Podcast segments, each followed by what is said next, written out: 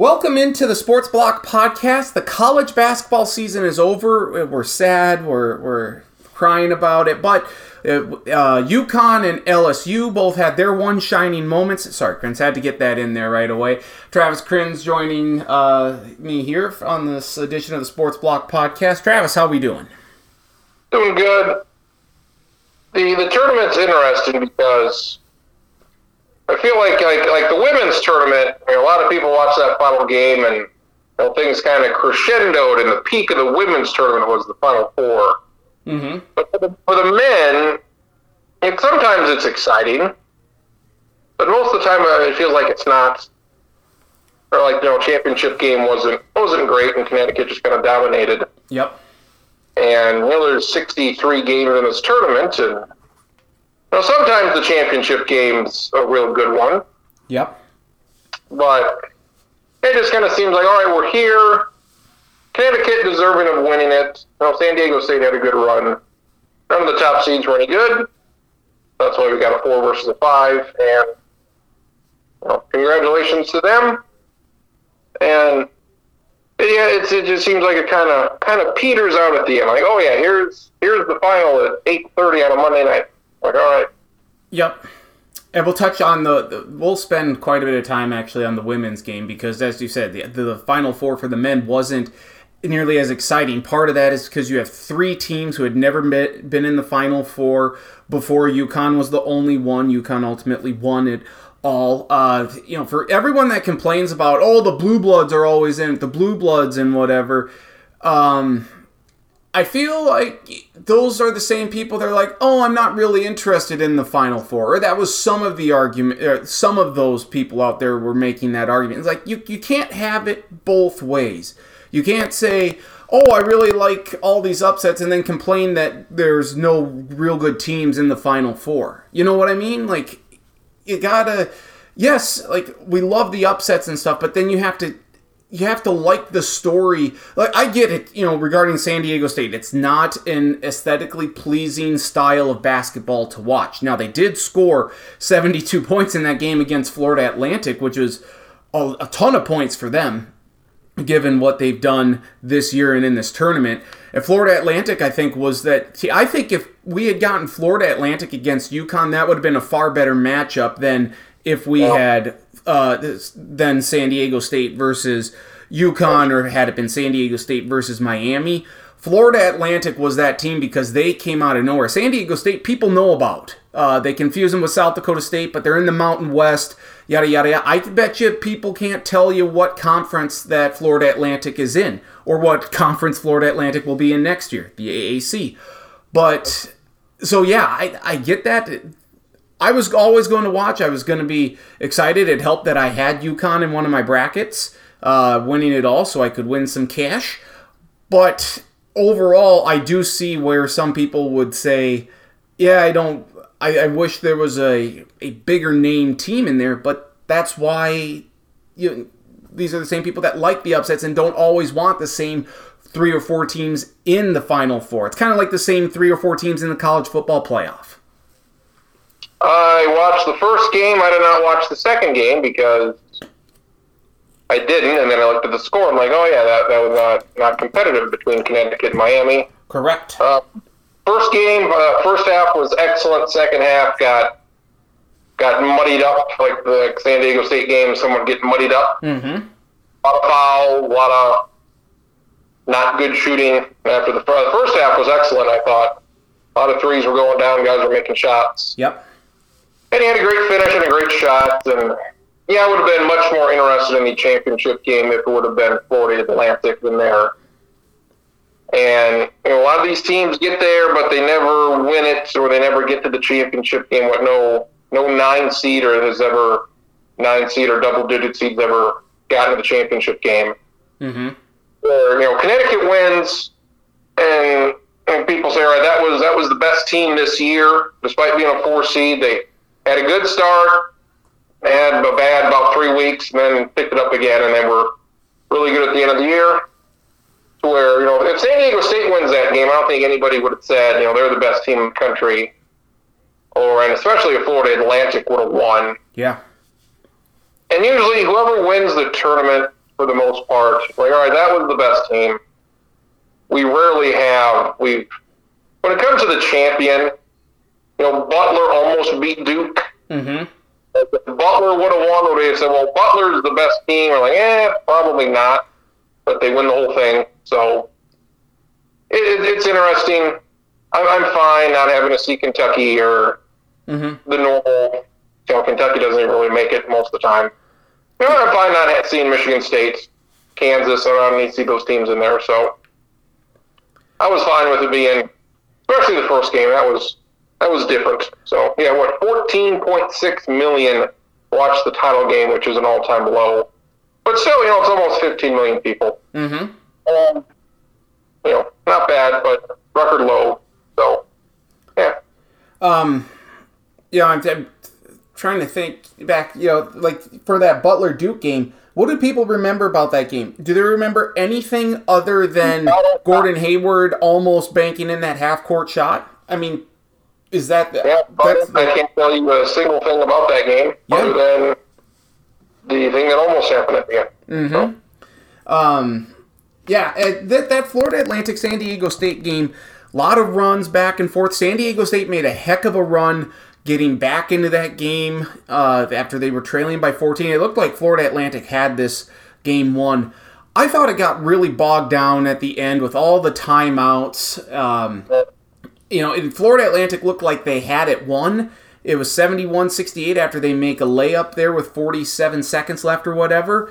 And then uh, San Diego State goes down, gets a jumper. Florida Atlantic then uh, calls a timeout and then has to call another time, or may, yeah, has to call another timeout because they couldn't get the ball in.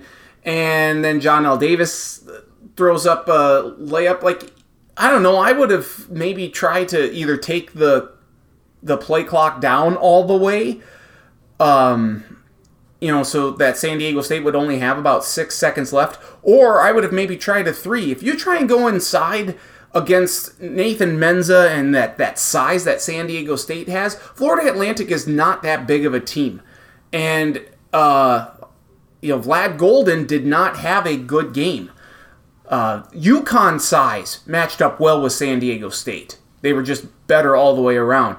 For Florida Atlantic, I think the better option or the better idea would have been to, um, to kick it around outside. You know, cut and what, or even get like a jump shot from you know the free throw line or something. Don't go inside against that size from San Diego State. So I thought that was where they um, kind of messed up there at the end. Yeah, it was like what it was a one point game or two point game, one point game, and I, I'm glad they just didn't shoot a three, like a lot of teams were done and things I complained about last week. Mm-hmm. Yeah, it's tough inside.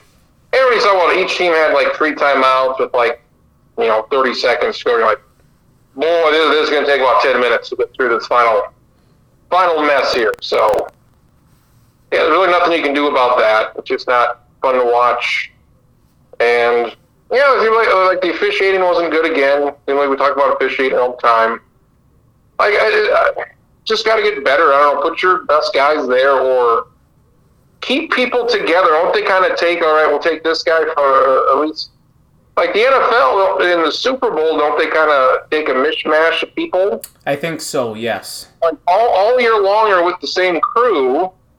So why are we changing that for the most important game where we're taking people who have never played or, or officiated with each other before? Keep the same crew together. They do that in baseball. They do that in basketball. Mm-hmm. People who probably never officiated, and maybe some people who have never even met each other before, and they're going to officiate the most important, most watched game of the year. Like, don't do that. Say, oh, who's, who's the best crew? All right, we're gonna we're gonna give you guys a championship game. You guys have been the number one crew out of anybody. Do that. Maybe that'll make it better. I don't know. Could be. Yeah, that's. A, I think that's an excellent point. Um, at least the officiating was far better than in the women's national championship game. Holy crap! Um, so congratulations to UConn. UConn wins it. It's their fifth national championship. All national, uh, all championships have come since 1999. So that's, uh, I think, relatively significant. And this team, They have great freshmen. Who knows if like Clingan and Karaban if they'll come back or if they'll try and enter the NBA draft. So I don't know how much UConn is going to have to revamp, retool, reload. But boy, this is a. I'm not saying a dynasty, but boy, they look like a team that could very well be a a, a tough out again next year, uh, depending on who comes back. But uh, Dan Hurley's got uh, something going on right there. And they've won these three titles, or I guess their last three titles, with three different head coaches. Mm-hmm. Mm-hmm. And, you know, nobody's won more than five, have they, since '99? No. And then we don't. We think of Connecticut as a basketball school and more of the women. Yep. Like that women's run that's over now. But do the, do the Connecticut women now turn into Tennessee, or they're still good but they're not a national title contender? Yep. They've got Paige Bueckers coming back, I believe. So, like, all right. And Could you imagine Paige, Paige Bueckers and Caitlin Clark next year? My God. oh boy, My God. that would be great. Um, but yeah, Connecticut, you know, in, in some ways they've been the most successful team since '99. They've got the most titles, Yep. and yeah, th- this was a dominant run. And you say, well, I, you, you look at who they beat, and they didn't really beat anybody all that great, but a 15 seed one and a 16 seed one, Mm-hmm. and San Diego State beat Alabama. Mm-hmm. So other teams, maybe you know, Miami beat Houston. So other teams had maybe better wins. You can, you can only play who you who you have on the uh, on the schedule or on the bracket. Yep. But it was good to see that. All right, we're going to play Gonzaga. We're going to beat them by 35. Mhm. We're going to play San Diego State. We're going to lead the game by 10, 15 points pretty much the entire way. We like the upsets. We like the close games. But once in a while, I just like a team that goes out and says, all right, we're better. We're going to win the game. We're going to get up by 20 and not give the lead back. They gave it back a little bit. But like Florida Atlantic, you're up 14. You, you, you got to win that game. Yep. So it was good to see a team just go in there and beat everybody. Yeah. Like, all right, enough of this. It's sometimes a bit ridiculous to where why certain certain teams should not be able to beat other teams. Like Princeton should not be able to beat Arizona, but they Yep. like come on. You're, you're watching who Xavier play. They Right. almost lost. Yep, and I think that's like what I'm trying to think what Clark Kellogg said in the pregame, or maybe it was the postgame. He said it yesterday and I- or on Monday night, and I'm going to try and phrase it like he said. It's not always who the best team is; it's who is playing best. Like so, it does that doesn't always necessarily mean it's the same. It, you're talking about the same team, and that's the beauty of this tournament. You might have like a, obviously Arizona, a better team than Princeton. Fairleigh Dickinson, a, or Purdue, a better team than Fairleigh Dickinson. But who's playing better right now? Who plays right their the best first game? time. You had it right the first time. Okay, all right, fair, fair enough, fair Yeah. enough. So, and to just to look at UConn's run now, you could talk about whether they were underseeded or you know overseeded. How I, I would guess maybe looking at their dominant run, they were underseeded. Their closest margin of victory in this tournament was 13 points. They won every game by double digits. First team to do that since Villanova back in 2018. Uh, so that is significant in and of itself, right there.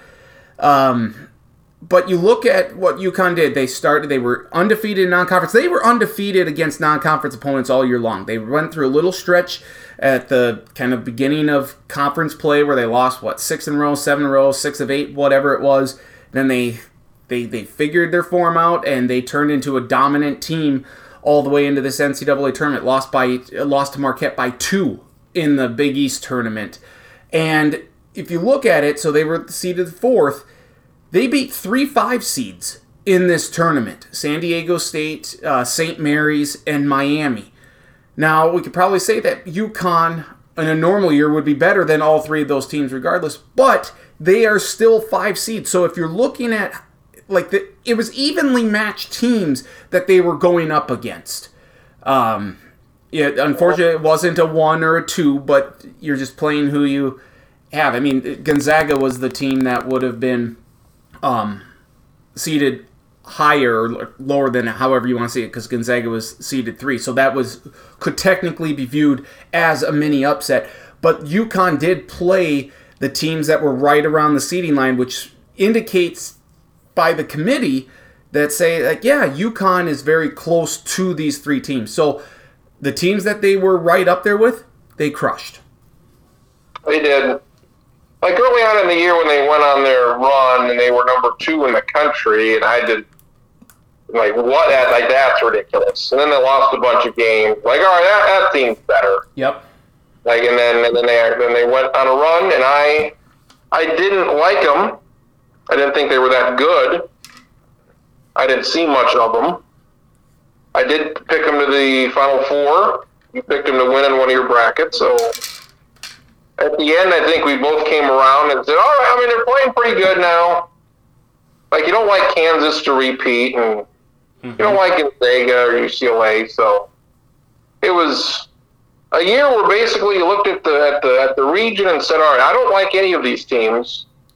Uh, let me pick this team instead." Mm-hmm. Oh, I don't like Purdue. I don't like Tennessee. I don't like you know any of these top seeds. So, um, yeah, in, in the Big East, kind of a revival for the Big East. You know, Marquette didn't do nearly as well as I I, I wanted them to do, but um, it was you know a solid year for the Big East Yep.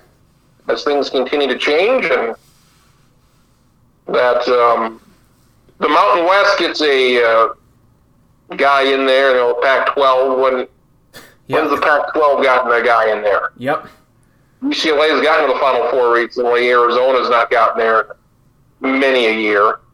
So yeah, Mountain West. Good for the Mountain West to finally break through and win a game and Mm-hmm. make a run. So Well, and they will be going to the Pac 12 here soon. And I do think that if there's anything that we could kind of take away from this tournament, maybe this tournament is a sign of things to come in college basketball regarding the parity, being, you know, the recruiting now that, you know, with NIL. It's a, you know the transfer portal, all this stuff. It's a lot easier to get guys in and you know build a team faster in like in a year than it you know like three or four years.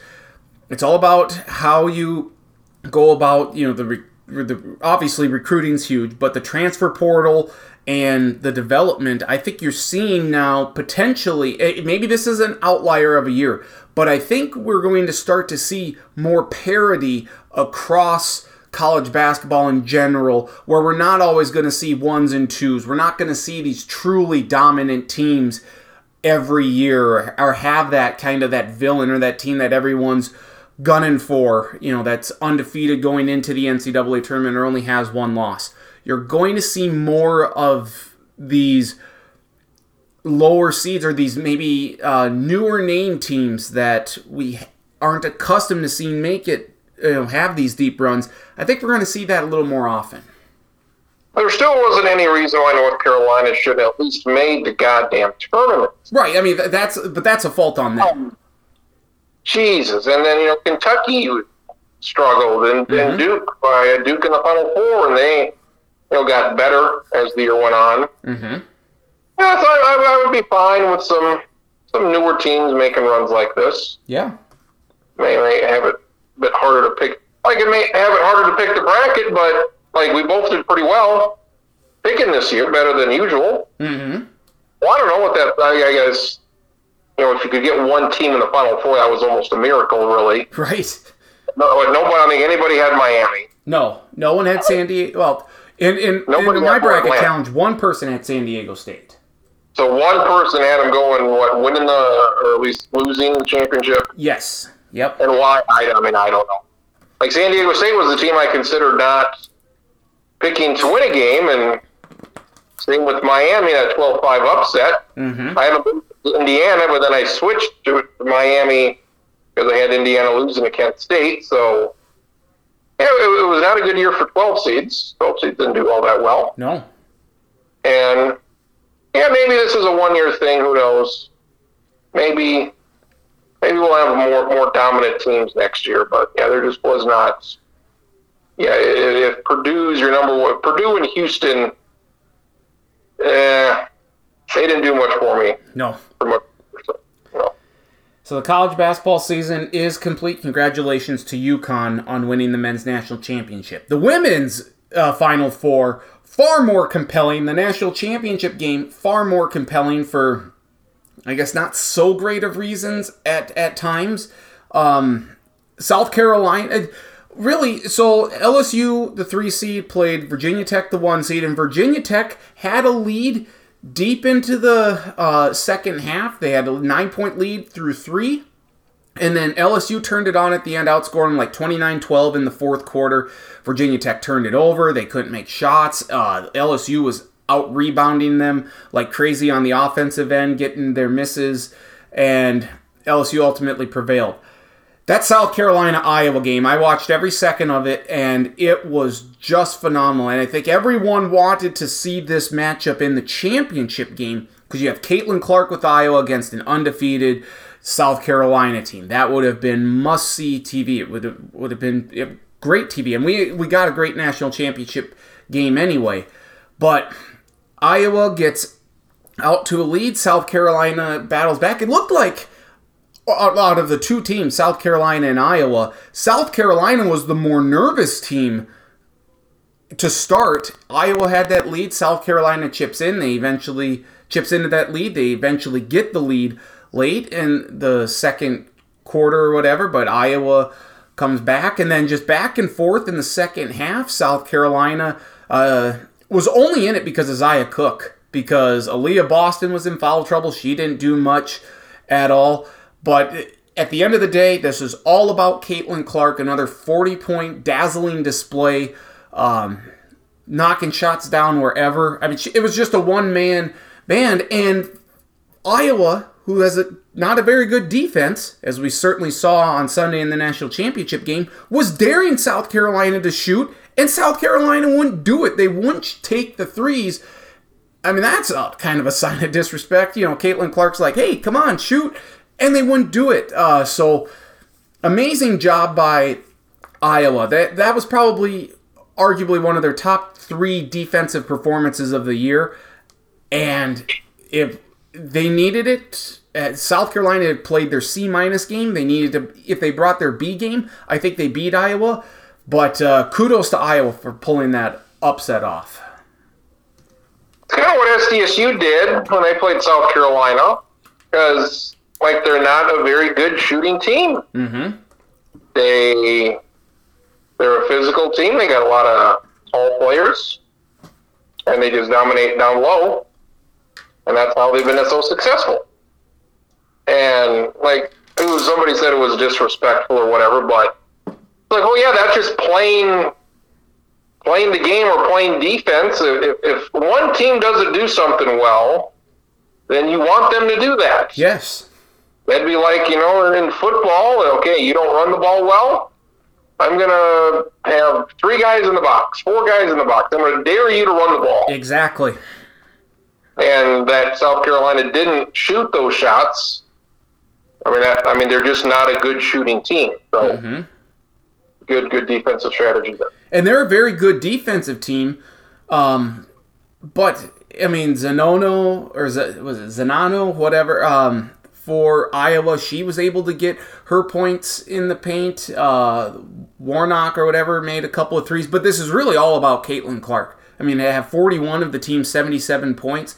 Uh, fantastic with the assists. I mean, this was this was really all about her, and I get that the, the avid sports fans know who Caitlin Clark is but I feel like that was a coming out party for her for more of the nation to see. Like if you I like even my mother-in-law was like, "Yeah, I kind of want to watch this South Carolina Iowa game because of this Clark girl who can shoot like crazy." Like that's I mean, my mother-in-law does not watch women's college basketball, but to know that hey, there's this really phenomenal player, it just speaks to what Caitlin Clark has done to bring attention to women's basketball and bring more eyeballs in.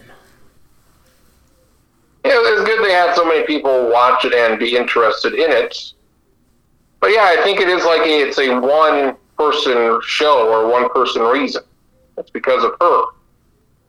So when when she's not there anymore, are people going to continue to tune in in record numbers? Probably not. It could be like uh, like hockey in the Olympics, you know, kind of. Oh, like I really like watching, you know, Team USA versus Finland or Russia or Canada for the gold. Do is all that excitement regarding the Olympic hockey? Does that translate then to coming back in the NHL regular season? The one thing I would say is that Tiger Woods. Tiger Yes. Woods when he's around. Oh yeah, this is great. When he's not around, Yeah. nobody cares. Yep, that's a that's a better analogy, um, or better comparison. I do think though maybe we start to see more Caitlin Clark esque players. Like I think because you know how Steph Curry changed the game of, of basketball with you know shooting all these deep threes, and now that's all teams do is shoot three pointers, shoot three pointers. With what Caitlin Clark is doing.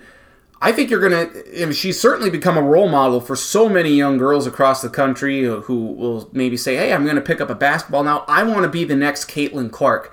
So I think that will help the women's women's basketball moving forward because it's already getting to a point now where you're you're seeing more of these um, more teams that are in it. It's it's better basketball and and that game against South Carolina between Iowa and South Carolina was one of the best games. Like that game lived up to all of the hype. It was a very good game overall. Yes, South Carolina didn't shoot great, but give credit to Iowa for that for you know taking away what they do best. All overall, it was back and forth, and just a very good game overall. That is a, a very good thing for women's college basketball to be able to have a game that um, that that meets the expectations, if not exceeds them. Yeah, she's like Steph Curry, where she can shoot from anywhere.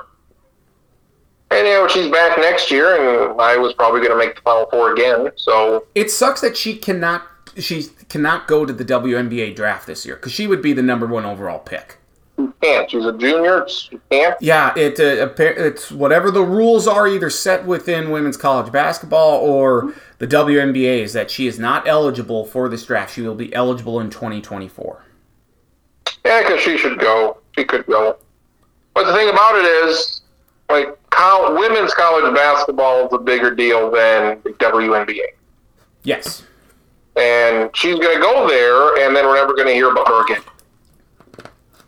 Like, how many great women's players have come through in the decade since the WNBA's been around, and nobody cares. And we don't, like Brittney Griner, outside of her incident this year, like, we don't Mm-hmm. talk about her and you know name any other player that's been a big college star in the last couple decades. But don't They you go there and nobody watches it. So, But don't you think Yeah. Caitlin Clark could change Somehow. that?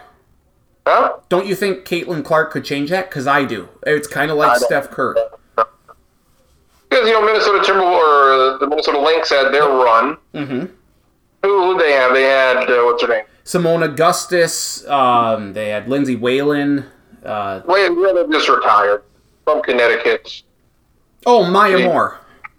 Like Maya Moore, like she's as good as anybody, and she's Mm-hmm. retired and doing uh, her criminal justice stuff. But it's like, yeah, it's like you know, yeah, she was a big star at Connecticut, and like people just don't seem to care when they go to the WNBA. So how do we?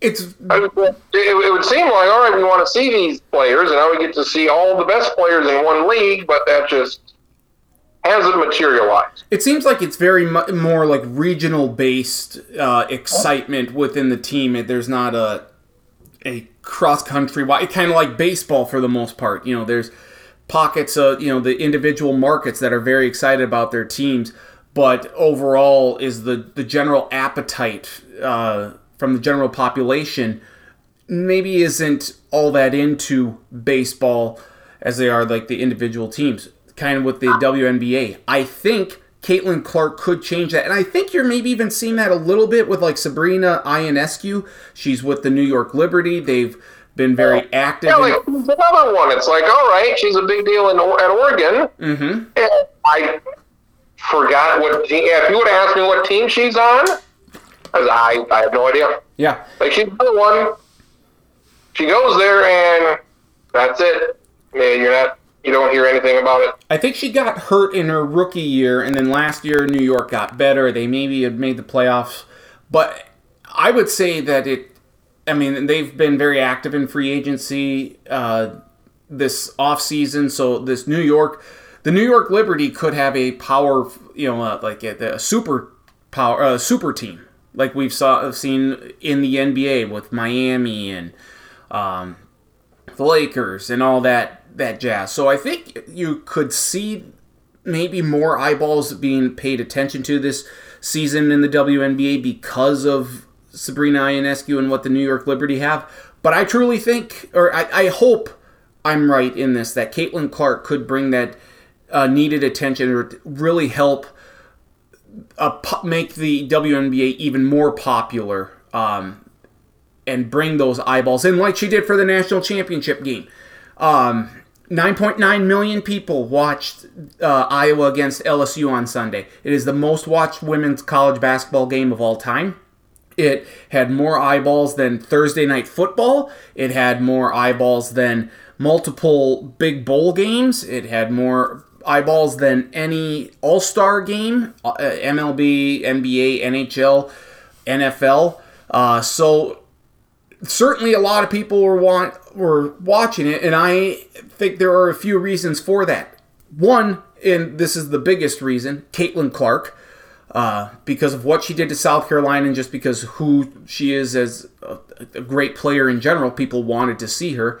Two, it was on ABC at 3:30 p.m. Eastern. It's not on ESPN at seven o'clock at night. You have it in like a prime uh, time slot and you have it on basic cable so you can get more people to watch it.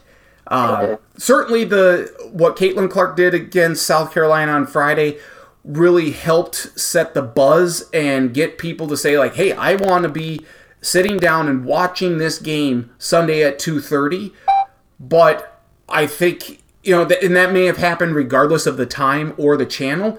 But because of the time in the channel, that helped um, funnel in more people, I think, to watch this game um, on ABC as opposed to ESPN, ESPN two or whatever. But certainly the big, I, the the big reason was Caitlin Clark. Plus, you had a team on the other side or a coach that people hate. Yes, yes. If they're playing, who did who did who did uh, Virginia Tech? Yeah, if they play Virginia Tech, I don't think I don't think quite as many people watch. But yeah, you have some some some people root for, some people hate. It had, it, had, it was the perfect ingredient for. It was probably the perfect matchup of maybe even better than what South Carolina would have been in a, in a championship game. Mm-hmm. And moving it to ABC, yeah, put it on network TV. There's nothing else on. Put it on television, for Christ's sake. Mm-hmm. Put it on. Put it on ABC. Yeah. So, yeah, just, they just weren't. They just did, don't promote this tournament much at all, and felt like when COVID and then the their their lack of weight rooms and all those things came to the surface, it's like, oh yeah, we should promote our like number one women's sport mm-hmm. that we don't, and some bad people, I guess, are going to make a lot of money off of it, but that sucks. But whatever. But this national championship game, which should have been all about, you know, the star players, you have Angel Reese for LSU, and LSU is a, a very talented team, a lot of good players. Kate, uh, Iowa was really centered around one person, that's Caitlin Clark, who's the best player out of either of the two teams. Unfortunately, though, the officials in this game stole the show right away in the first quarter. Caitlin Clark gets two fouls, Angel Reese gets two fouls. Reese sat out the entire second quarter. Uh, they were bad fouls. There were fouls that should have been called that weren't. Ticky tack fouls. Later in the game, Clark gets a technical foul for just throwing the basketball behind her after a, whistle and a foul. Uh, maybe the official said they thought she said something she didn't. Meanwhile, Kim Mulkey pushes a ref out of the way. She storms out to half court and she doesn't get shit.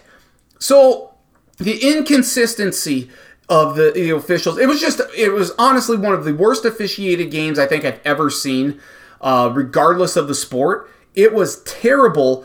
Uh, I mean, Kim Mulkey's eccentrics were nauseating. Uh, I honestly don't know how anyone can like her. She's and I, I said this multiple times. I think I said it on social media. I said it in the blog on Monday. She is a great coach. I'm not going to take that away from her because clearly she knows what she's doing. But she is a terrible human being. She is an awful person. She is. The, the way she carries herself during a game is embarrassing and ridiculous. She's what, How old she is. Like, uh, no, no other coach. What other coach have you ever seen that acts like that? None. And she's acted like that her entire career with the officials and the outrageous acts on the fucking bench. Her wardrobe is interesting. She she she wants attention, obviously. That's why she dresses like that. There's, there's got to be a, a, a, middle ground between uh, Deuce Staley wearing, or what's her name? Uh, Dawn, Dawn Staley? Staley? Dawn Staley yeah. wearing hoodies during much of the season, which is like, all right, could you wear something other than a sweatshirt for Christ's sake? No matter what's on it or what, or what the reason is. And between whatever the hell Kim Mulkey wears a lot of the time. It's just and, gaudy. Look yeah. at like look at me, look at me, uh, look at my antics. Yeah, it's a lot of look because somebody wears something like that. You're like, wow, I've never seen something like that. That's interesting. So she wants attention, obviously, and she got a lot of it. And, and, and her teams kind of take on her personality. Uh, we have Baylor, a hated team, and you know LSU, and what happened after the game. Well, yeah, just kind of a you know a disrespectful thing of yeah, why why would anybody as a coach you want to kind of set that example for your team so what because if, if you're gonna if, if i'm a player and she's gonna tell me oh don't complain about fouls maybe she says hey i'll be the one that complains about stuff. Even if she's my coach i look at her and say coach you're fucking ridiculous. You're you're embarrassing everything and everybody and it's it's embarrassing to and then to watch her and her lack of reaction to Brittney Griner's situation is yes. also, yep, I would say, pretty indicative of the type of person uh, she is. The her, she is, and yeah. the level of humanity is stunning. For Brittney Griner to be the you know best player she's ever coached, and for her to literally not say anything about it. Mm-hmm. So many people have said something about it. Yep. Who probably don't have any relationship with her at all. That says a lot. Like, yep. wow, best player you ever coached. And they, they haven't talked, I don't believe, or communicated at all since she's been back. It's like, wow, I, I think that says a lot. Yeah, oh, absolutely. I mean, the level of humanity that she possesses is, is practically none. And I'm glad you mentioned about like how she acts is kind of like how her team kind of acts, and that that was my point at it because everyone is making a big deal about Angel Reese, uh, like looking at Caitlin Clark, you know, waving the hand and stuff, and like pointing at her finger, and like, "Hey, I'm getting a ring," and all that stuff. It's trash talk. Did did maybe Angel Reese go a little too long with with it, like the pointing at the ring or the waving in the face? Maybe I will I will grant you that. I think she went maybe a little too long with it. But you have to remember that Clark did the same thing, waving the hand in the face to Louisville earlier in the tournament. No one seems to remember that. You have the Keith Olbermanns of the world who uh, spout stupid shit after this and then say, oh, I don't watch basketball, so I didn't know the context. Well, then you probably shouldn't fucking comment on it, Keith. So shut the hell up and get out of here. Um, you know, like the Danny Kanells of the world and everything. So I can I can entertain that notion that yes, Reese went a little too long, but it's trash talk. It's two great players. Who cares? If you're going to have a major issue with what Reese did, attitude reflects leadership. It's a line from Remember the Titans. It's a it's a great line. It's one of the, the most memorable lines I would argue from that movie. And what is the attitude of the team, well, they're going to take that attitude. It's going to be a reflection of the leadership, and that leadership falls squarely on Kim Mulkey. She's not a good person. She's eccentric. She does shit that you shouldn't do, and that means that her team feels like they can do some of these antics or whatever and get away with it and feel no consequence of it. Angel Reese is getting way too much uh, negative uh, publicity or attention, or you know, people are just shouting nasty things about her. Some have a lot of racial connotations to it, and uh, there's a, there is a lot of racism going on in within the situation because they don't they, they just look at black and white. They're not looking at what Caitlin Clark did earlier, or they conveniently forget that she did what Angel Reese did uh, a few games ago against Louisville. And so Reese doesn't deserve the negative attention or publicity that she's getting, but um, so I mean th- that's unfortunate. It, but it all goes back to how Kim Mulkey kind of sets the tone with her team. And that is why so many people dislike her with an unbridled passion. I've never seen anybody do what Angel Reese did. Like the, the put the ring on it? I've never seen anybody in a championship game in which you are up by 17 points at the end, game's over. Can you come up with one example of what she did? Championship game, LSU really dominated the game. At the end, they go up to the star player and does what she does. I can't think of that ever happening before. There's Football, football, basketball, I can't think of anybody Yeah. doing that. I'd have to look. I don't remember anything off the top of my head. I do know um Like it's it's it's apples and oranges because well, Caitlin Clark did this. mhm. Well, no, no, she didn't. She does the John Cena "You Can't See Me" thing, which I assume she's done multiple times throughout the year. I can't imagine that's the only time she's done it. She did it. What what was this? What the Louisville game? Were they ahead? I assume she had just made a shot of some sorts. Yeah, I think it was near it was near the end of the game.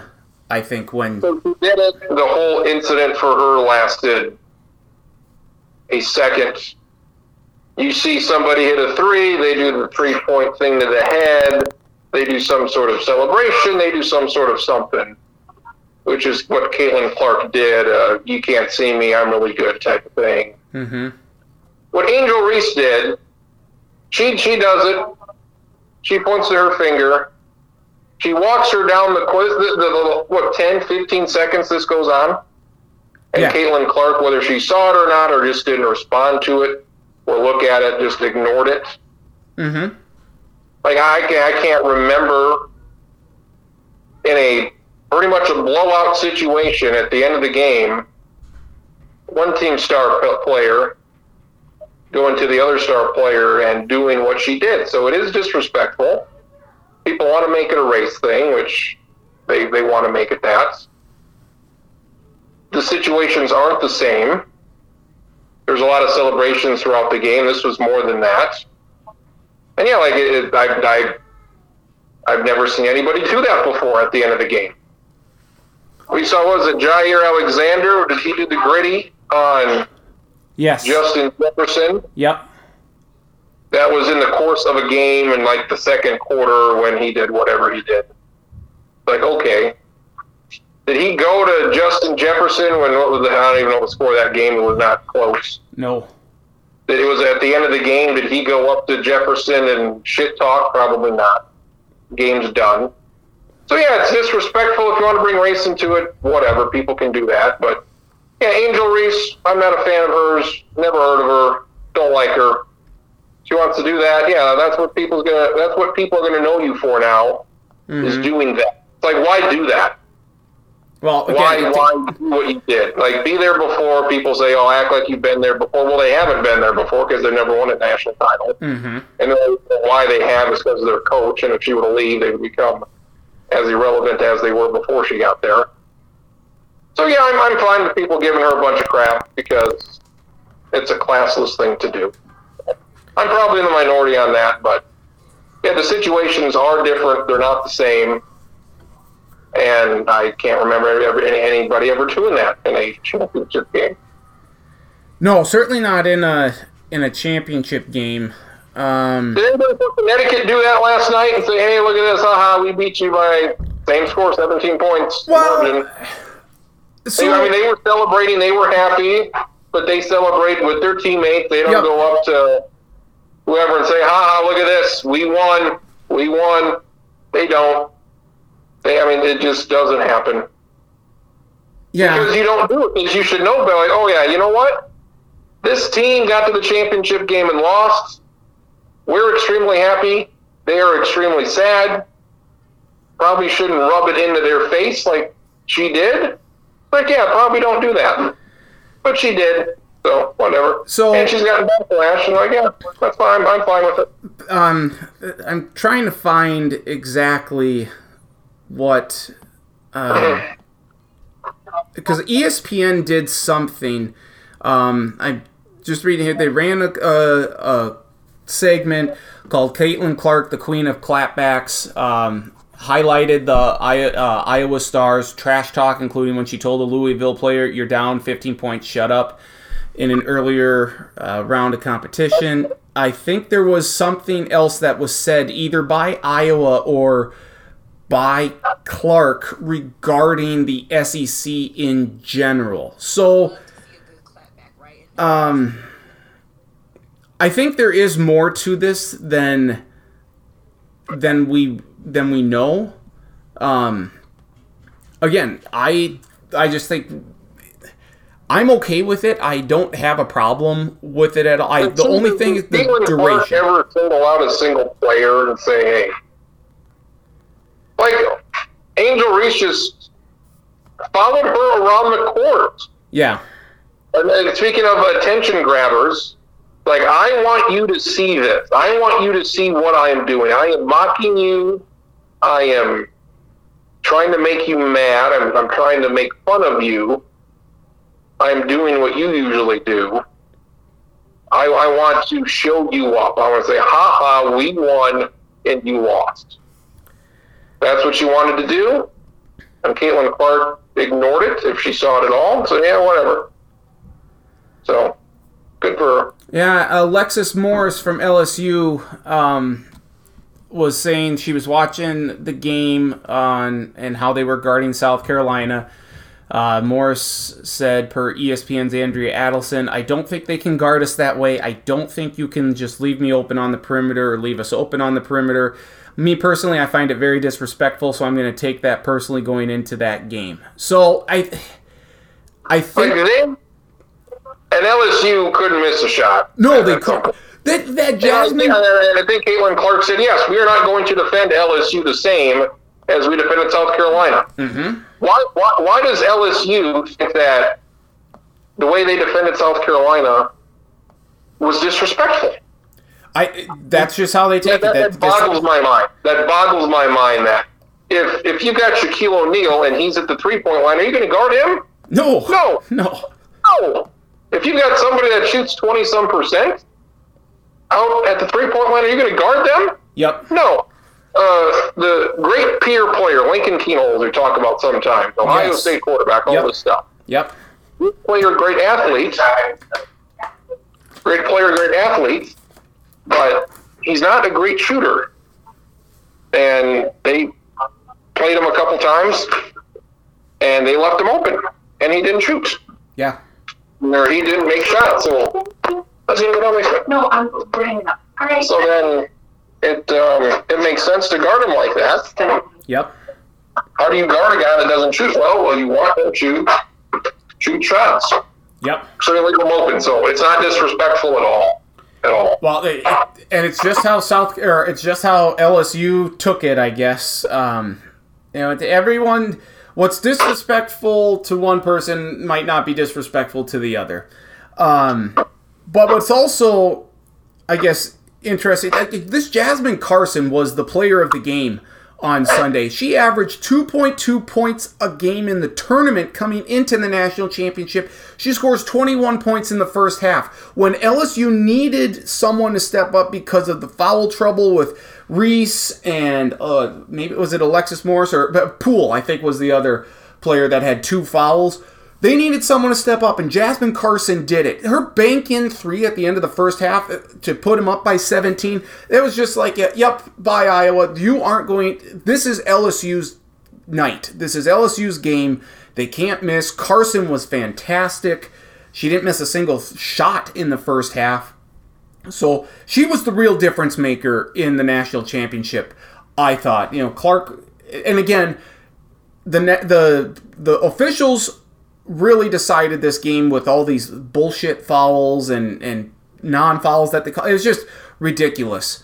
Um, but between the officiating and what the, that little exchange between Reese and, and Clark at the end, that's all that anyone's really going to remember. It's not the record setting performance that LSU had in this national championship game, putting up 102 points, uh, the most points ever uh, in a national championship game in women's basketball.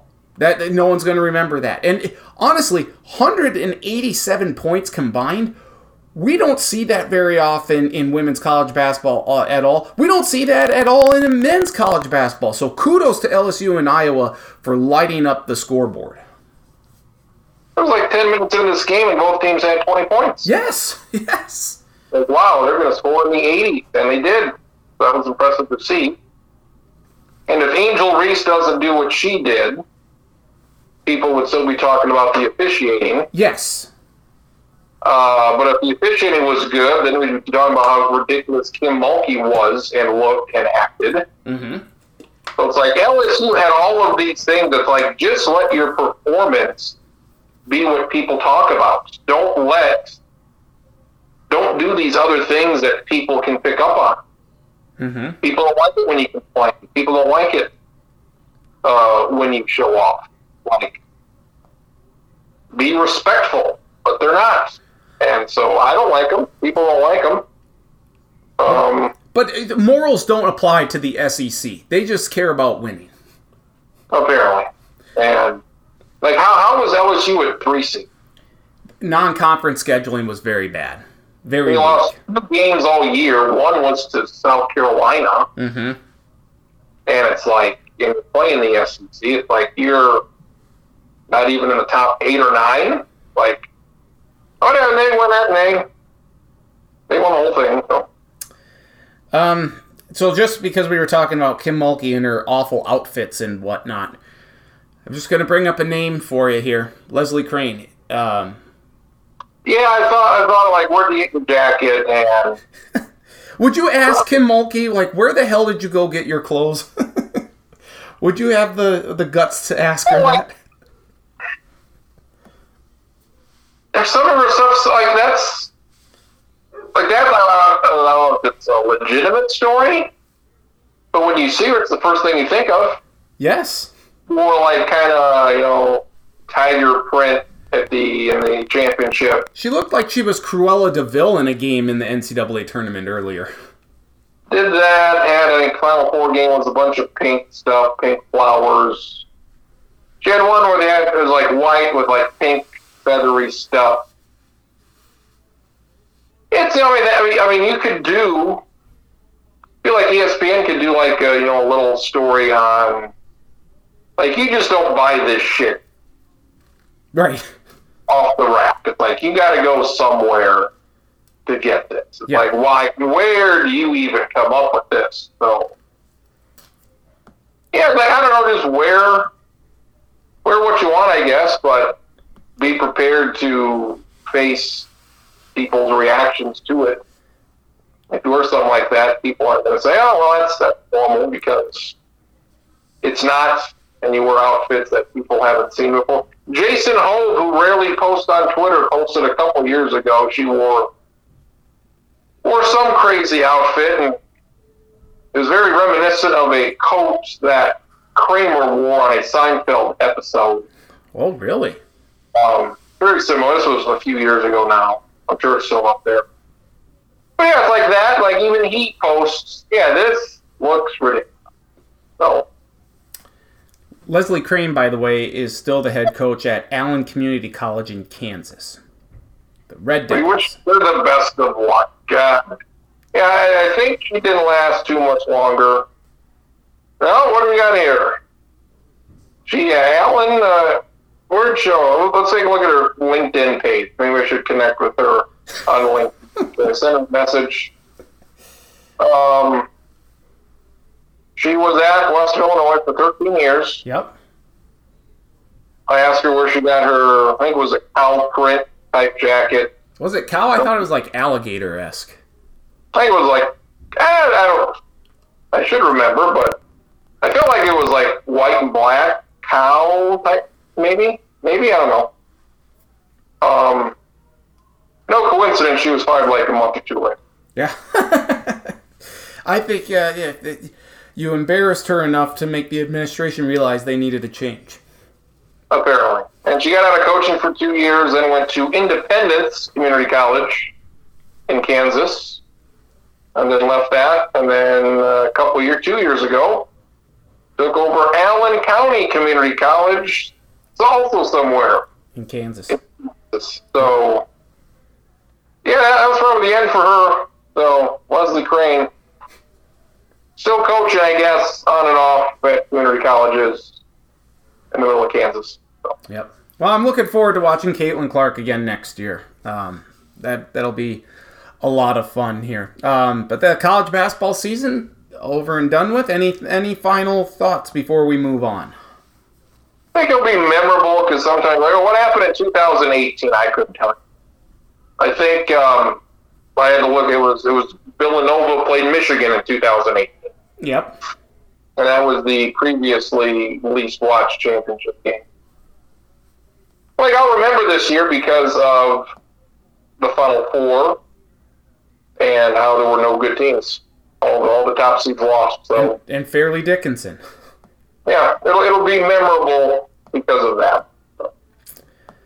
So amazing, amazing college basketball season. It's coming done. Looking forward already to next year.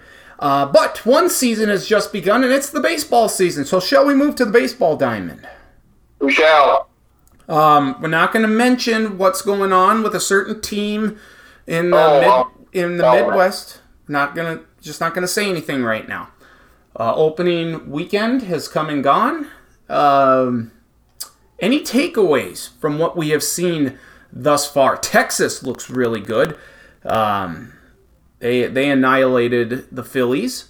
Uh, I guess the biggest thing for me, um, time of games down significantly. Everyone is praising the pitch clock. Are you? Are as- you, you a non-baseball fan? Are you at? You can't. Oh, you can hardly find a baseball game on TV, anyways. Yep. ESPN had one game on opening day. That's ridiculous. It, it like I remember e, uh, opening day on ESPN, they would have like a, a quadruple header, or maybe just a triple header. But there were games on, uh, like I was surprised to find that Around the Horn and PTI were on as normally scheduled. Speaking of making things important in big games, they put the women's basketball game on ABC, and it's a big deal. According to Marcus, ESPN is only expected to broadcast 30 games this year. Really? 25 of them on Sunday night. They don't. They used to do Wednesday night baseball. They don't do that anymore. Used to do Monday night baseball. Monday night it, it is greatly reduced, and you would think this would be the time to capitalize on this. Uh, people want to watch. Do you want to watch any more baseball at all? Do you, do you get the tw- do you get Bally Sports North? Nope. Or, uh, and it's hard. I mean, FS1, Fox, Fox, they showed a game Saturday. Yep. Usually it took Fox till like Memorial Day before their coverage would start. Yep. Like, are you, are you any more likely to watch this because games are now two and a half hours? No. But that's no. Oh all right, who is? I guess this is for the people who watch baseball already, and it is nice. I can watch a game. Twins play tonight at five forty. Game against the Marlins took about two thirty-five. Like, all right, five forty. This game should be done by quarter after eight. Yep. fantastic. So if if I had access to the Twins, I would be You know more inclined to watch Twins games because of the pitch clock. But because I don't get them now on Hulu, um, I'm not. If I can't get them, then I have no me like no interest. I, like, uh, what's the game on TBS tonight on Tuesday? Phillies Yankees. Sorry, don't care about it. I just don't. Um, No. Even if the pitch clock is faster, if I was able to watch the Twins, I would watch more Twins games because of the pitch clock and the fact that they're, they're doing decent right now.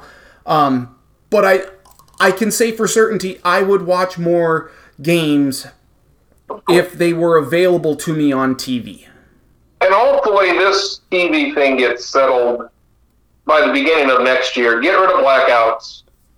Put these games back on. You know, Dish Network, Direct TV, whatever they're not on. Mm-hmm. Put them on YouTube TV. Get this thing moving.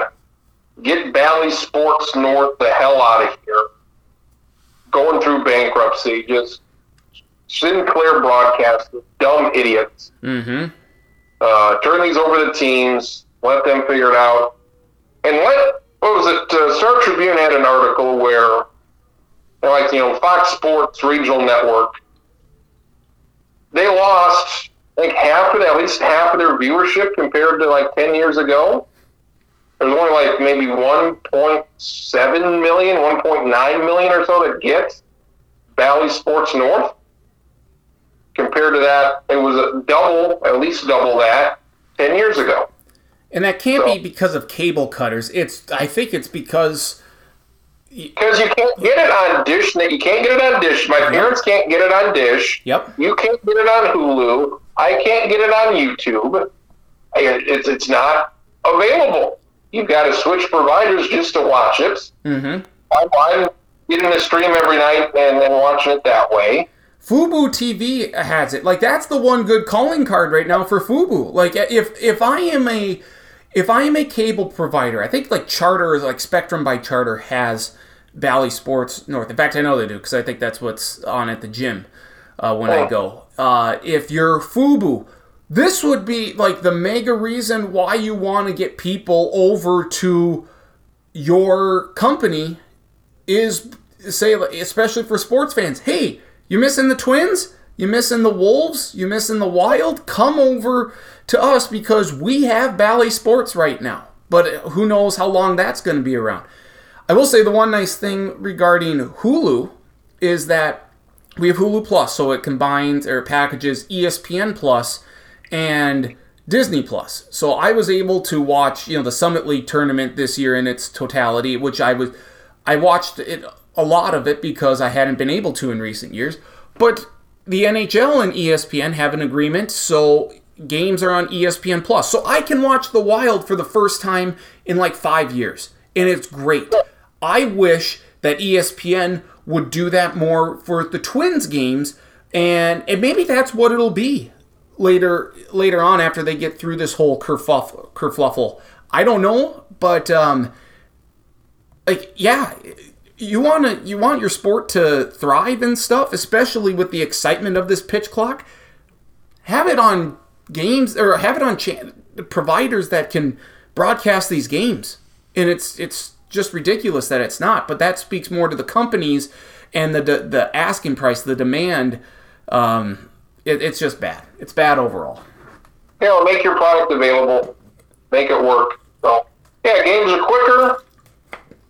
Stolen bases are just up through the roof. I didn't expect that. I didn't expect. I I don't know if I didn't expect that. I didn't expect there to be as many stolen base attempts, uh, and I think you you thought the opposite. So you were right on that one.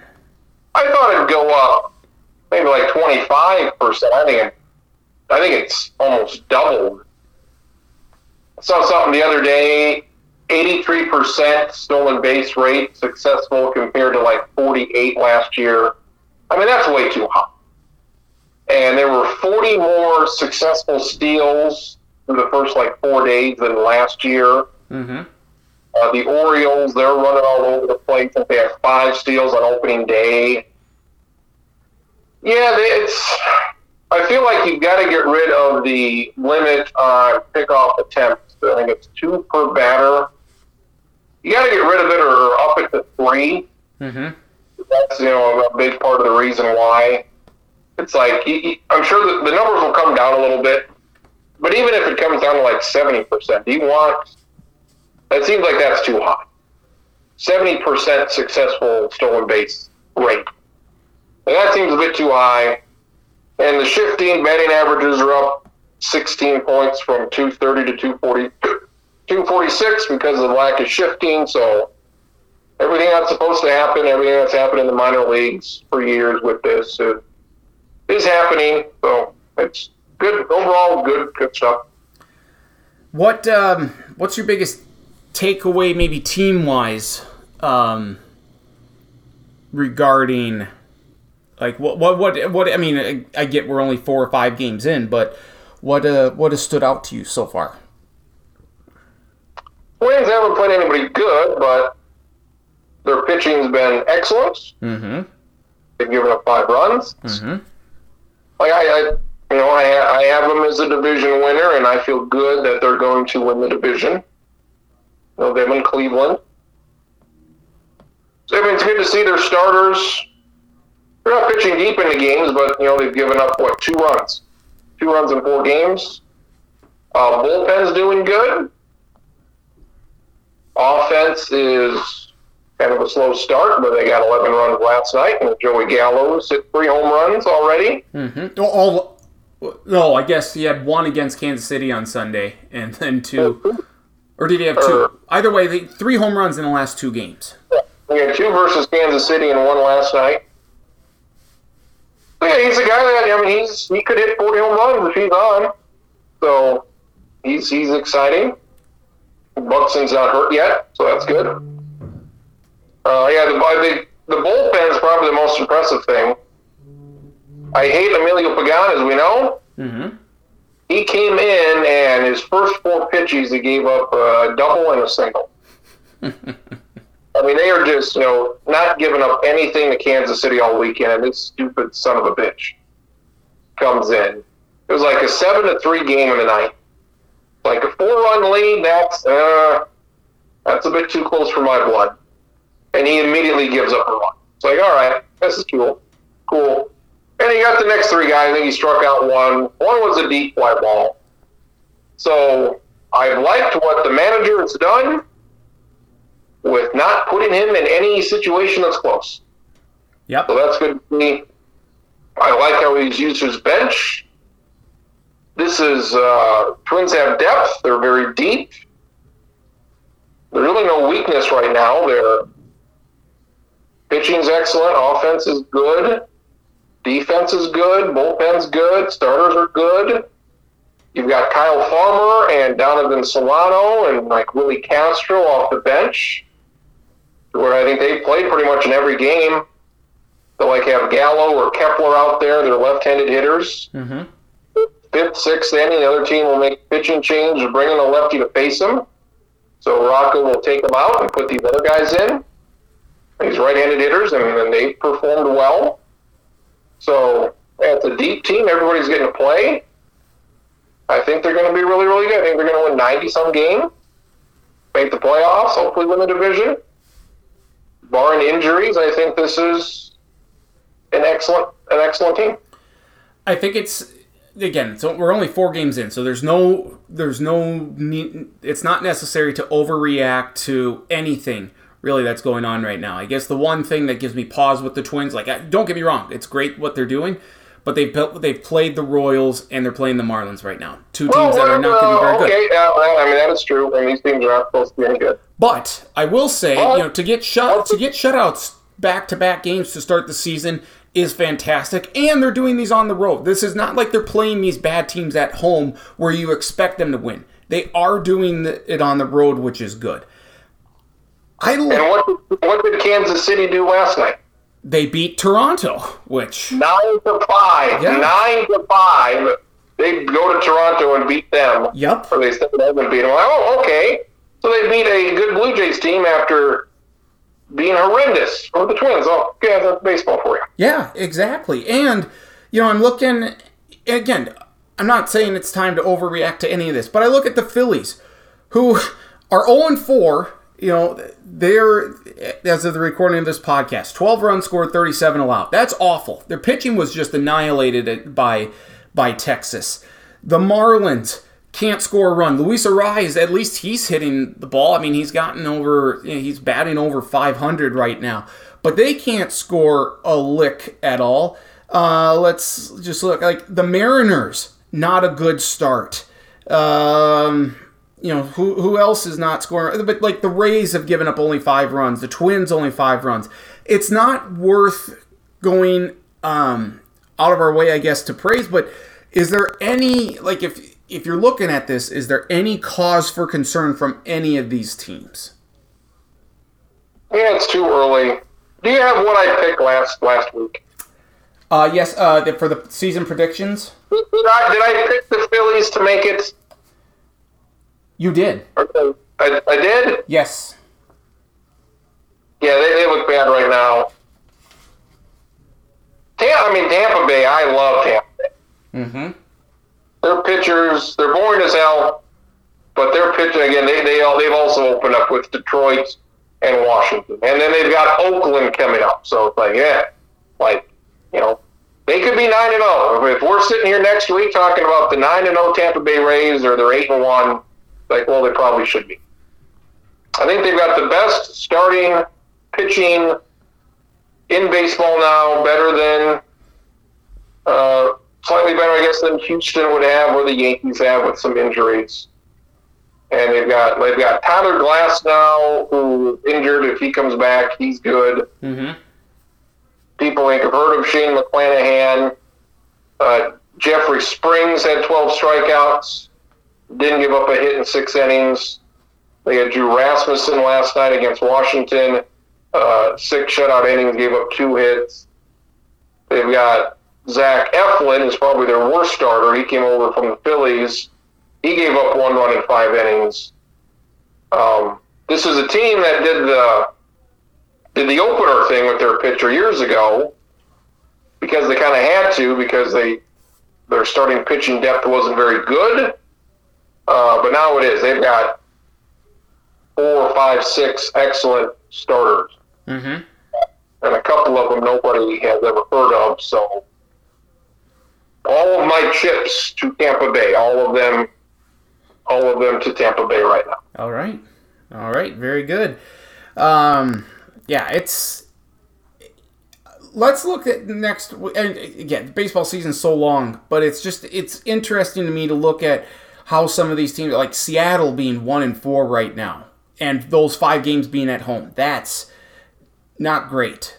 You know. I mean, they uh, lost a close couple close ones to Cleveland. Yep. But Cleveland being four and one with those. five. Yeah. Yep. Cleveland being four and one though, with those five games being on the road and on the West Coast. I think it's great to open up on the West Coast early in the season. Get those late games out of the way.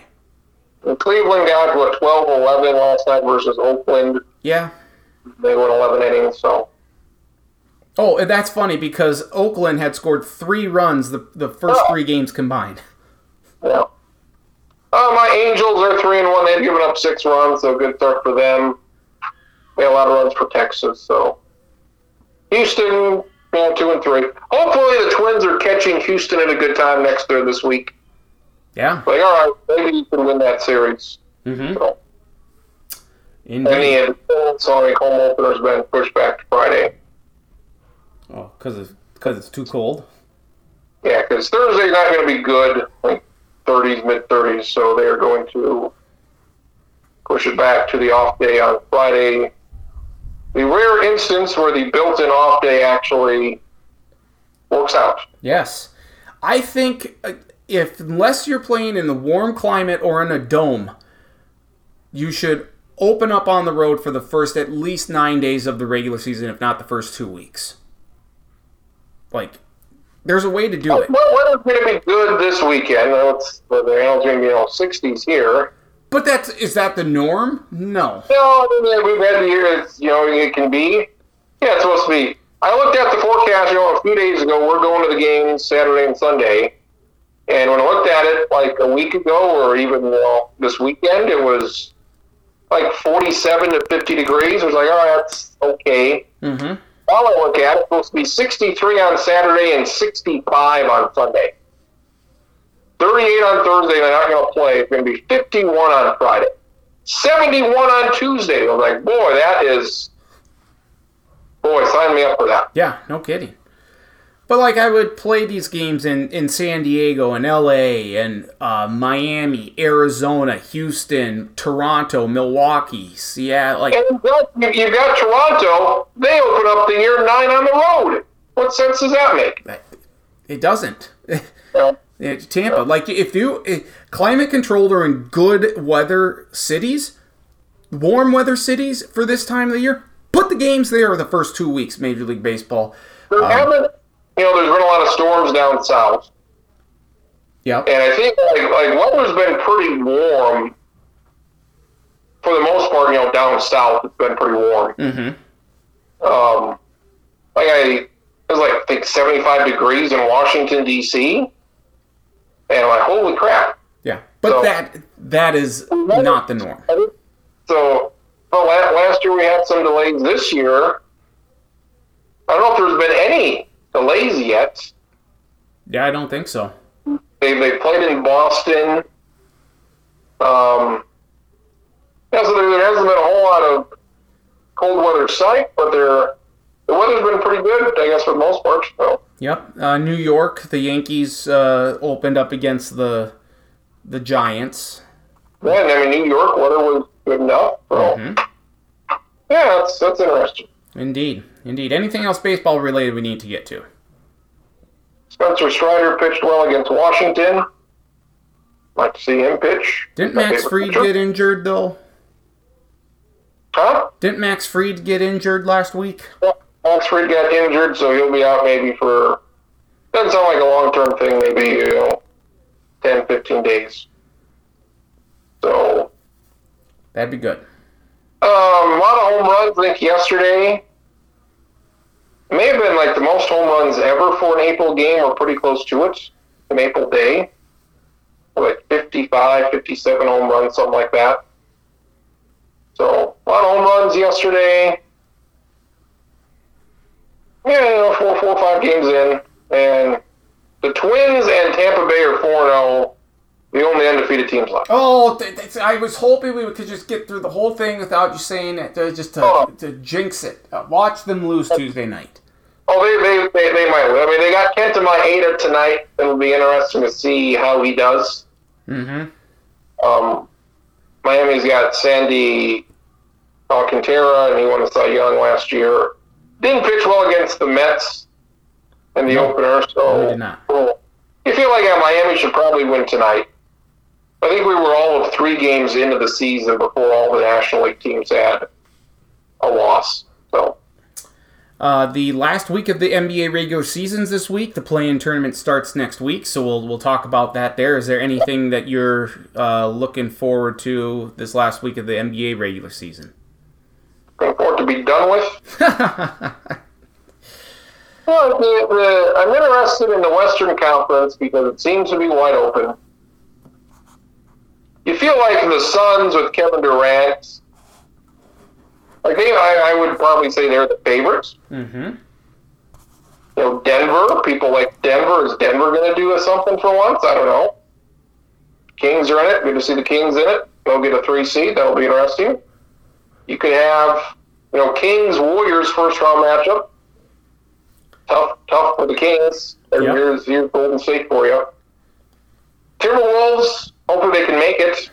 Holy shit! They so ESPN ran a story on them, um, and it was right after they beat Sacramento, which is impressive because they beat Golden State and Sacramento back to back nights on the road. I'm like, oh, this is this is it time to buy into the Timberwolves? Can we believe in them?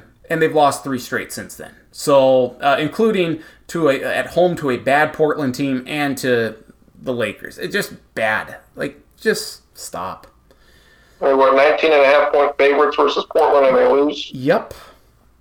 bad. I was surprised to see uh, like Dallas is 37 and 42. Mm-hmm. They're still a game behind Oklahoma City. Yeah, Kyrie Irving apparently hasn't made much of a difference, and Luka has kind of been hurt on and off. Mm-hmm. But it's like, yeah, what uh, what a waste that was. It just it really sucks for the Timberwolves because I was if they could be the sixth seed, I would match up well with the Kings. Um, now I mean you're just struggling to even stay afloat. I mean you got Brooklyn on Tuesday. You better win that one. Like I don't know what the hell's going on with it. It's very Jekyll and Hyde. You thought they were turning the corner, then you lose to Portland. Like come on. Phoenix, I understand. They had a lead in that game. Phoenix turned it on in the second half and won that game. You can't lose at home to the Lakers, and you sure as hell can't lose at home to Portland. And they have. Like, just get the sixth seed, play Sacramento, it's all good. Now now you're struggling to even just get in. So poo poo on you, Timberwolves. Poo poo on you. There's an amazing stat here with the Atlanta Hawks. Oh, give it to me. The Atlanta Hawks, what do we have? What's 39 and 39, currently eighth right now. I gotta find this because this is amazing. They are 500 at everything. Oh, yes. I If you see that, They are 500 versus the East. They're 500 during the West. They're 500 overall. They're 500 at home. They're 500 on the road. Whatever it is. Yep. Oh. Um, they are. They, they've not been more than a game above or under 500 in like months. Yeah, they're 39 and 39. They have scored 9,209 points. They've allowed one more than that. Yep. They're 24 and 24 against the East. They're 15 and 15 against the West. They've been within one game of 500 for 72 consecutive days. Wow. They're 23 and 16 at home, 16 and 23 on the road. So they win one or two, and then they lose one or two. I, I just look at their schedule. Uh, these last few games, win, loss, win, loss, win, loss, win, loss, win, loss, loss, win, win, loss, loss, win, loss, win, win, loss, loss, win, win, loss, loss. They have not won more than two games in a row since.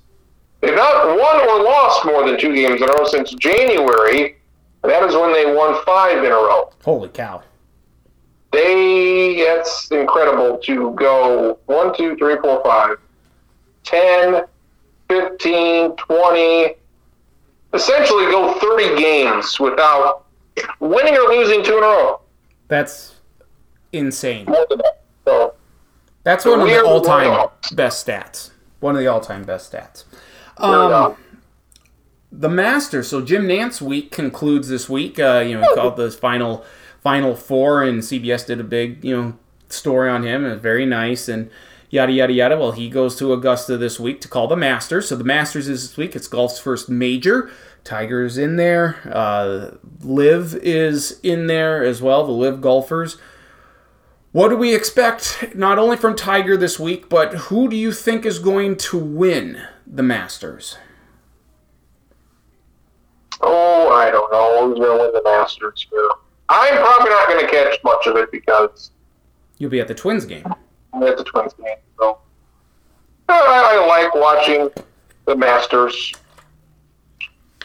um there's going to be somebody we've heard of rory mcilroy's favorite I, I want Rory to win, but he hasn't pulled through yet. I just until he does, I I'm afraid to pick him, and I don't want to go back to back with Scotty Scheffler. So that kind of leaves me with Jon Rahm. Yeah, those are the top three guys. McElroy and Scheffler are your favorites, and Jon Rahm is third. So yeah, pick pick one of those guys. That'd be all right. Max Homa. I mean, he's doing really good. Good little.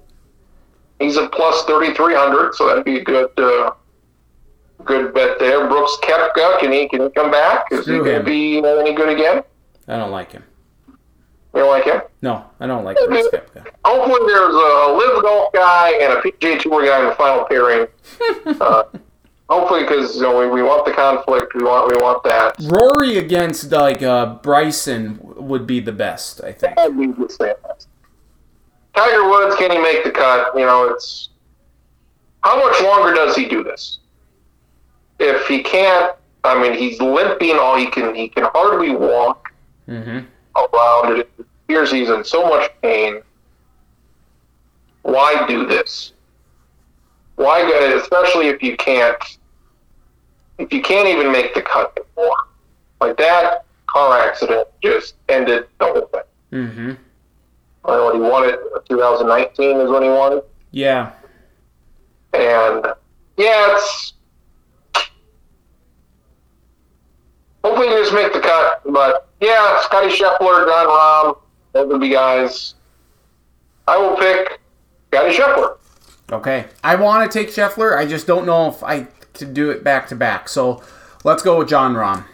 I want Rory, but until Rory breaks through um, and completes the the Grand Slam, uh, winning every major, uh, no, I gotta go. I'm going to go Jon Rahm. But should be fun. Yes, it's always a, a sign that spring is here. The mass uh, tradition, unlike any other. The Masters. on Um, CBS. on CBS. Uh, Shane Lowry, he was third last year. Uh, he was fourth in the PGA a year ago, a couple of years ago. He won the British Open back in 2019. He has a runner-up finish in the U.S. Open. So, uh, dark horse Shane Lowry. Okay. All right. I like it. I like it a lot. It's, it's just as long as no LIV golfer wins. That's really all I all I want. I take Jordan Yeah, Spieth. Cam Cam Smith. I like him. Cameron Smith. No, that's that's true, but he still live. I can't. That's fine. Take your money. Get your money. That's true. All right. Anything else we need to get to before we say so long? Uh, Jim Nantz is done with college basketball, even though he hardly called any games at all outside of the tournament. So, like I was thinking about last night, like he's pretty bland. He's pretty. He's their number one guy. Like he's good. Um, doesn't do anything wrong. But like I, I don't ever remember any big Jim Nantz call. When I think of Jim Nantz, I really don't think of anything. And his most famous calls are probably golf calls. And I, you, you, you, say an announcer's name, and there's certain games that you think of, or certain plays or calls Mm-hmm. that you think of. And for Jim Nantz to be around for as long as he's been and to be their number one guy, like there just isn't. Like everybody thinks of some corny thing he's going to say at the end of the final four, and that's about it.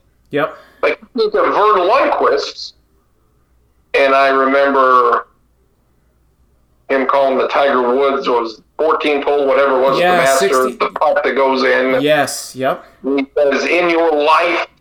Mm-hmm. We say that. I mean, Marcus say that a lot. How about Gus Johnson calling anything? Gus Johnson got all those calls, and Kevin Harlan, and you know all the SEC games that Verne Lundquist did. You know the crazy finishes with Auburn that Mhm. one year.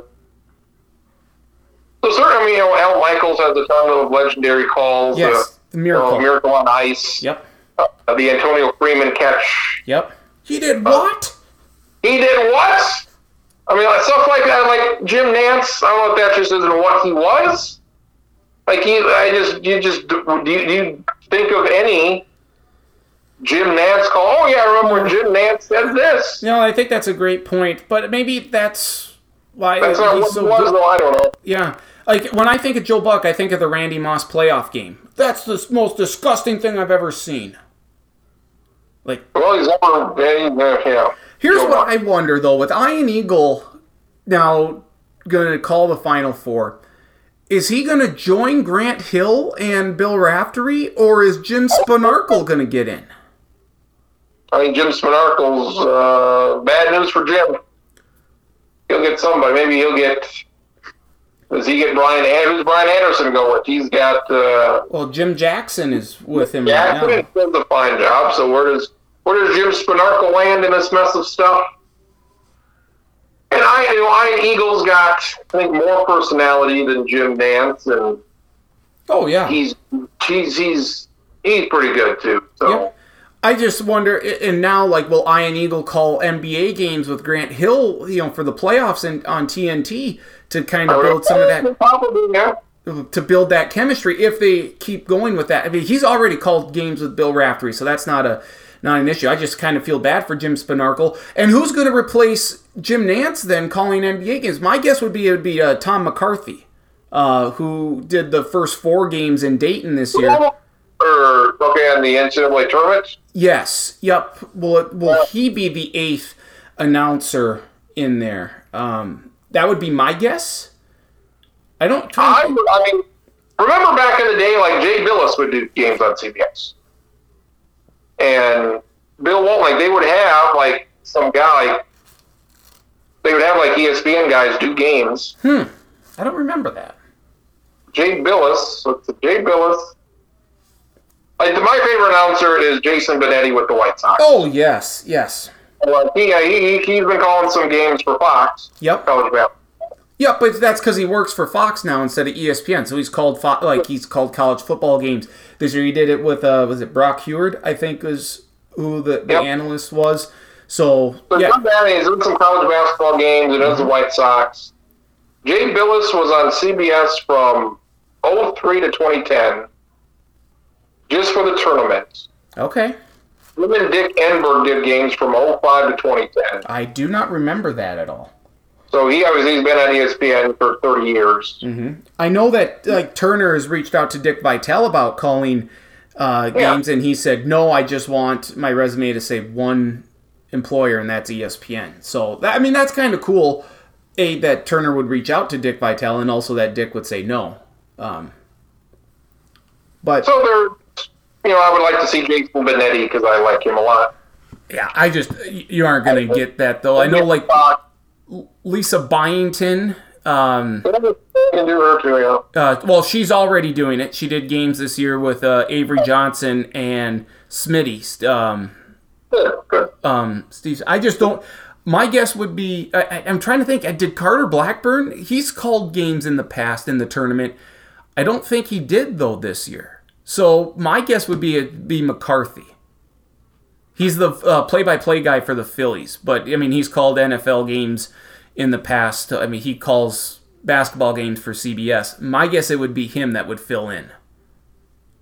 Andrew Catalon, he did games. Yes, he does it with uh, with uh, Bill Lappas, and they're very good. He was on the call for the Fairleigh Dickinson over um, Yeah.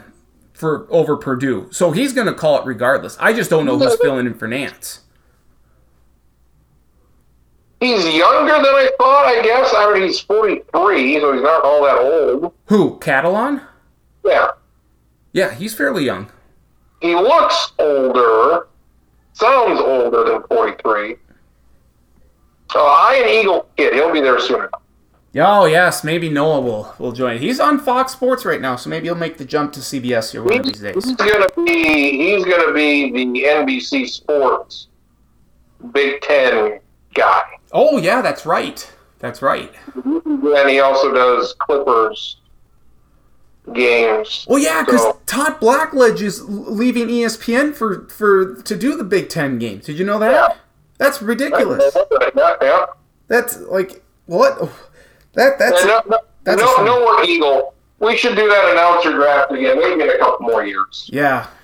But uh, no, Noah Eagle, he will be the next. Like, but before he's thirty, in the next five years, he'll be. You know, we'll see what, what happens with this, you know, NBC Big Ten thing. But Mhm. I'm sure he'll be calling NFL games.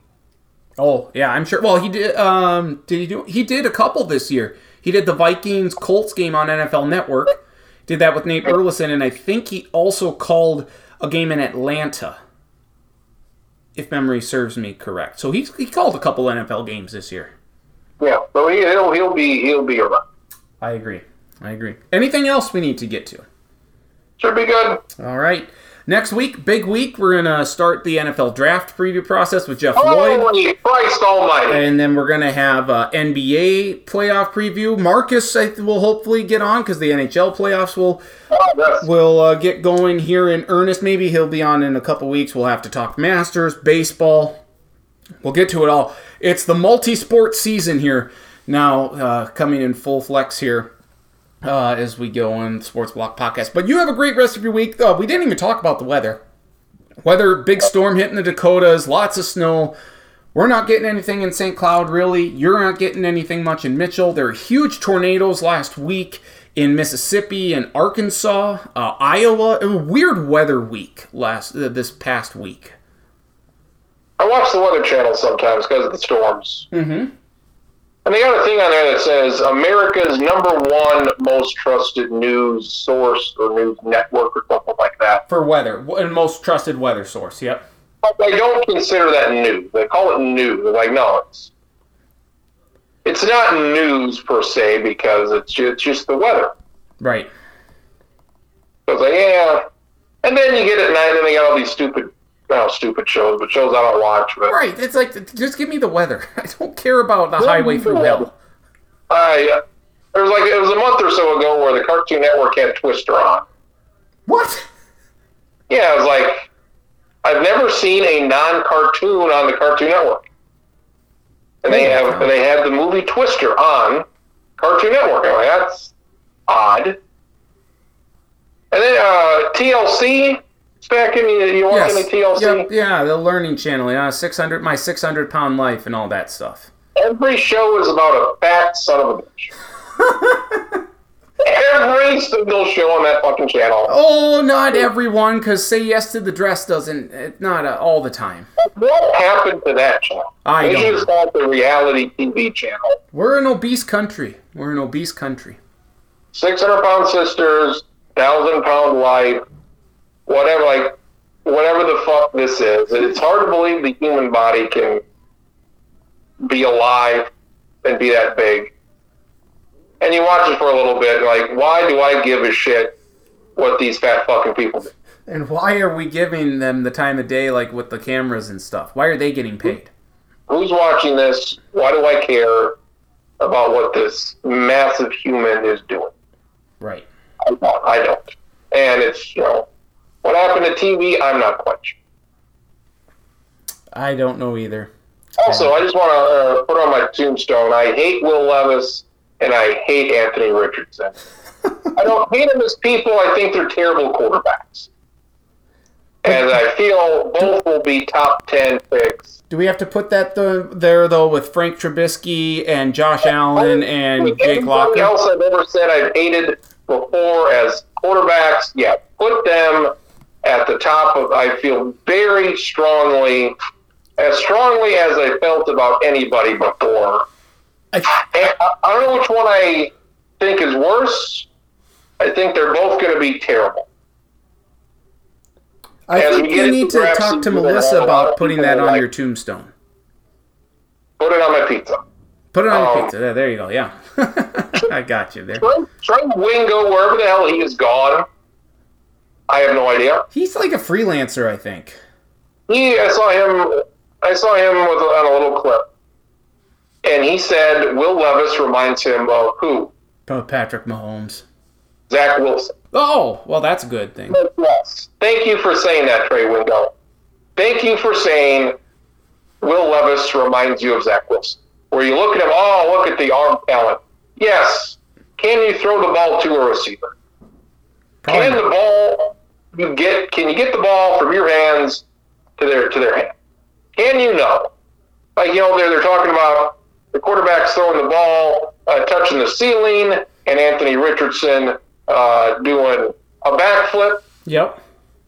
I don't give a shit about any of it. Why would anybody give a shit about any of that? I don't know. There's a huge flaw, and we'll see. We will see. I think pretty quickly within within about two years, we should kind of know whether these guys are good or not. Mm-hmm. If I think they're going to be terrible, and I think most think they're going to be good, or there's a chance, Anthony Richardson, there's a potential, a chance he could be unbelievable. Mm-hmm. I think he's going to suck. I think he's going to struggle to complete 50% of his passes. Yep. I think it'd be similar to Lamar Jackson if you broke both of Lamar Jackson's arms. Um, I think he's going to be terrible. So why do I think that? Why do other people who know what they're talking about always claim to? This is their living. Think he's going to be excellent. I don't know. We'll find out. He's probably going to go to the Colts or somewhere. I think Will Levis will go in the top ten.